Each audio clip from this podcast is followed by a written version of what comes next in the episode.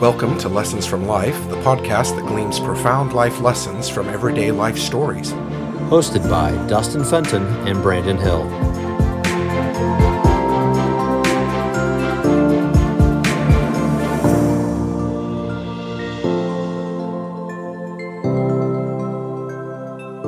Today, we've got Dara Berkhalter with us, and she's going to tell us a story. Dara, would you tell us a little bit about yourself first?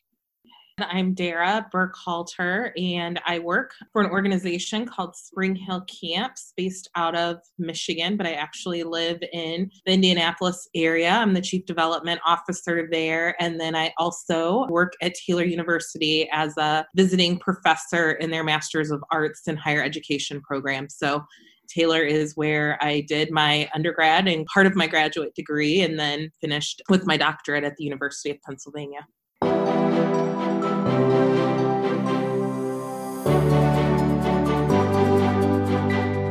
So I thought I would just share a story that really just demonstrates probably one of the biggest examples of God's faithfulness in my life, but also just a way that he has taught me perseverance in the long haul. And so to kind of take us back, I would say, as I was an adult, I always prayed that when I met my husband, that God would give us a story.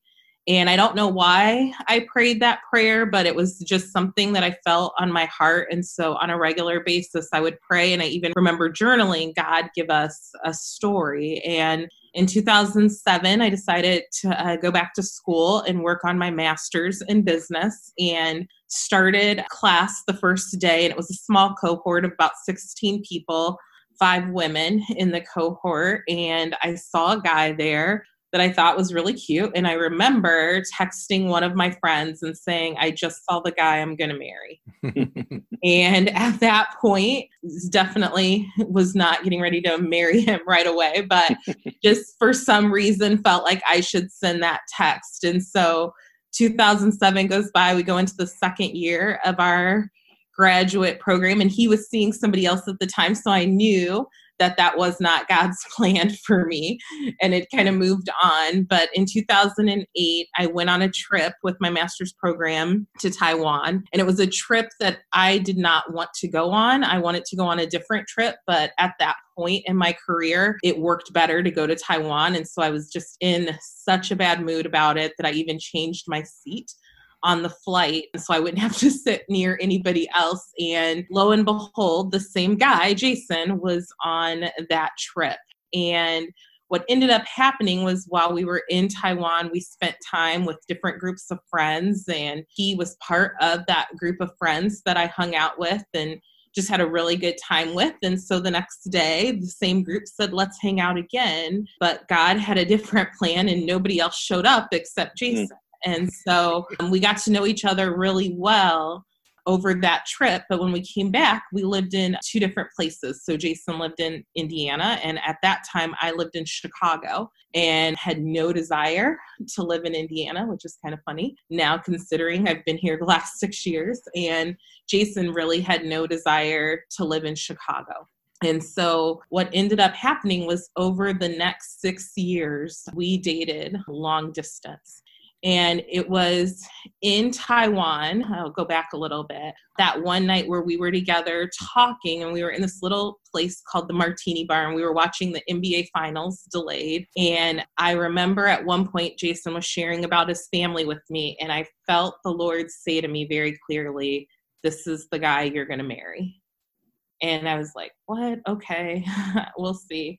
And so over that next six years, there were so many times where I doubted God and just said, you know, is this truly what you have for me? And Jason was going through his own journey during that time where he would share that he had stopped going to church on a regular basis. And over that same time frame, God was doing a work in his heart through a friend who invited him to go to a baptism that really just changed his heart as well, even more for the Lord. And so in that six-year journey, we just continued to see God's faithfulness. Every six or eight months, I'd ask the Lord, like, are you sure this is the guy that you said I'm going to marry? And every single time, I would feel the Lord say yes. And I just remember over and over like coming back to that, but also realizing like, okay, God, it's been a year, it's been two years, it's been three years. And after six years in this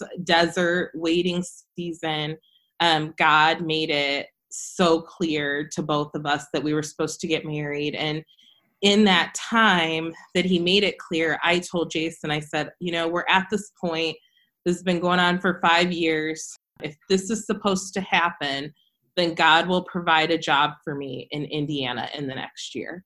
And if he doesn't, then we know that God has closed this door. And so I shared that with Jason. And two weeks later, I was approached by Taylor about a job in Indiana. And we were just kind of blown away and thought, okay, is God really opening this door? I said a year. And when I met with Taylor to talk about the position, they said, we actually want a year to put this job together. And so God just went before us in the time frame, and we ended up getting married. I ended up moving to Indiana in May, starting working at Taylor in June, and got married in August. And we planned our wedding in ten weeks.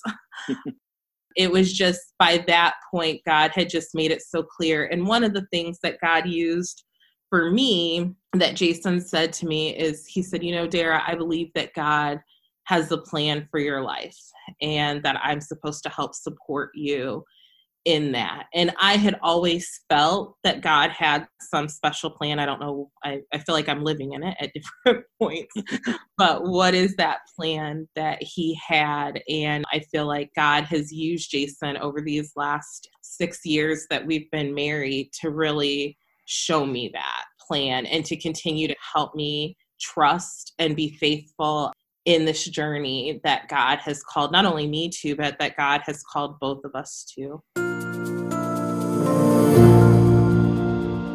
It is interesting, you know, this is the twelfth or thirteenth episode that we're recording, and it seems like many of the stories we see people being in situations they don't want to be in, but right. Then later they're glad that they were, or they've learned a whole bunch from it. So yeah. It's really interesting. Yeah.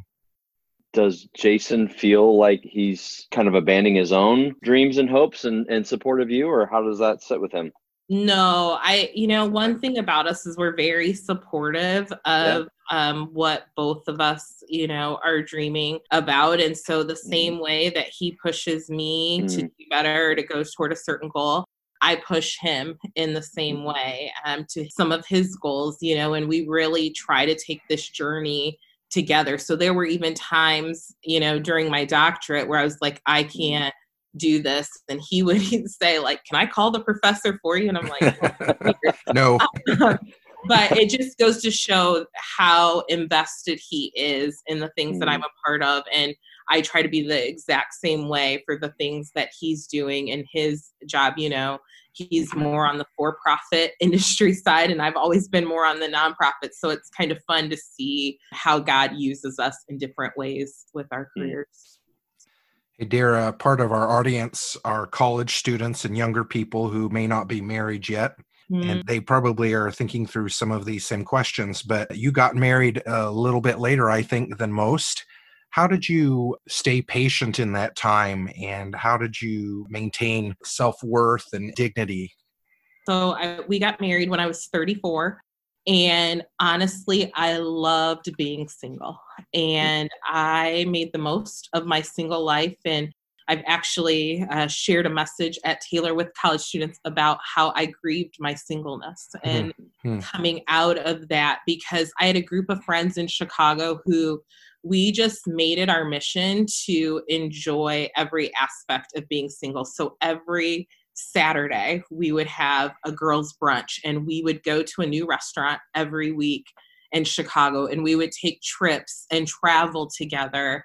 And I thought, if I get married, am I going to lose all of that? Will I not be able to travel like I want it to? And I even remember my parents saying to me at one point, we thought you'd never get married, because they knew how much I enjoyed that season. And so one thing I tell college students all the time is enjoy that season of singleness that God has given you to explore new things, to learn more about yourself, you know, and to really step into that time to figure out who you are. And I also encourage college students, especially those at Christian colleges who tend to get married right out of college. I always tell students, you know, wait a year and date outside of the Christian college circle and see if you still feel the same way. And if mm. you do, hey, continue to step into that.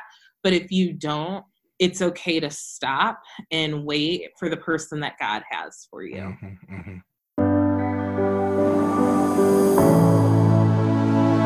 What was it like during those six years? I know you said it was, you know, kind of a desert period. Were there times of just immense doubt? You had mentioned that there was doubt as far as maybe a plan with you and Jason, but how did you persevere through that? Yeah, there were a lot of times of doubt. And, you know, I there were so many times that I kept coming back to the Lord and to that one moment where I felt his voice. And it was an experience that I had never had before. It was one of the most like hardest, like God saying, like, this is the person. And I never shared that with Jason. I actually didn't share about that with him until right before we got married, but it was, that's what I would always come back to no matter how hard it got. And there were times where I was like, we shouldn't do this. Like, we're just good friends. And every single time I just felt God saying, continue to be faithful, continue to be faithful. And I also kept hearing him say, you know, I'm writing your story. And I was like, Lord, I didn't want a chapter book. I just wanted like a story.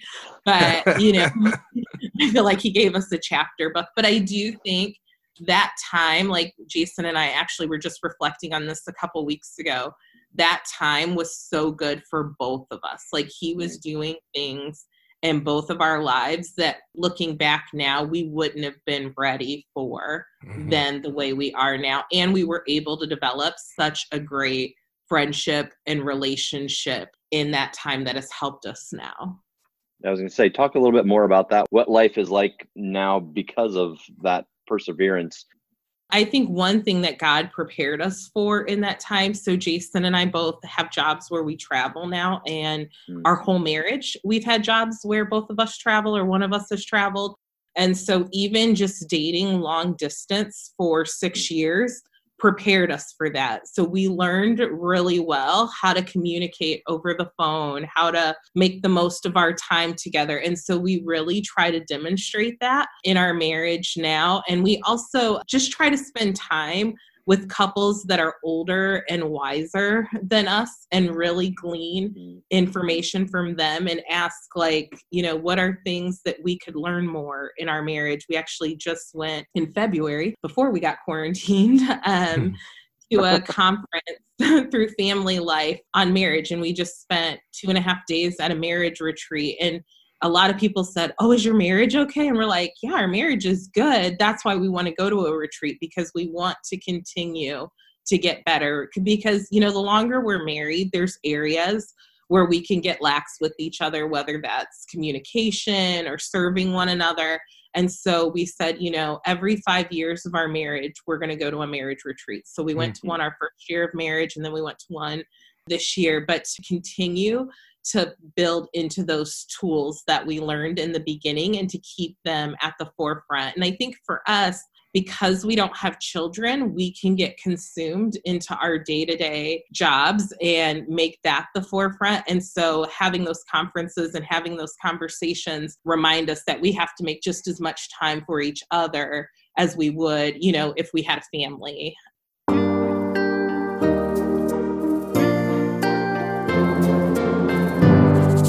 Dara, SpringHill Camp certainly has made a huge impact on my son's life and my life. And since you're the director of development, maybe we should give you thirty seconds to make a little commercial here. So SpringHill Camps, we have overnight properties in Michigan and in Indiana. And then we're running day camps now in ten different states. So even with COVID, we are planning to go forward this summer and still offer our day camps, help kids that are in grades kindergarten all the way up through sixth grade. Um, we started a new pre-K program this year, which will four and five-year-olds will be able to experience our day camps and then our overnight camps from first grade all the way up through high school. And we're always looking for college students to work for us in the summer. Mm, so great. Yeah. Great. Well, we'll make sure to put some links in our webpage so that people can find that. Thank you so much for your time and for sharing this story. It's inspiring, and I'm sure it will be encouraging to young people who are thinking about marriage and maybe even to those that have been married for a long time. So we appreciate your time. Yeah, thank you. All right, Dustin, I'll see you again in a week. Sounds good, Brandon. We'll see you then. Take care. Thanks for listening to Lessons from Life. We hope that you have learned a lesson today that will help you to be more fulfilled in life's journey. If you were inspired by today's episode, please subscribe and review. You can find Lessons from Life at lessons from life for you dot com. That is with the number four and the letter U. You can also find links to all of our social media on our website. We would love to hear the valuable lessons that you have learned from your life experiences.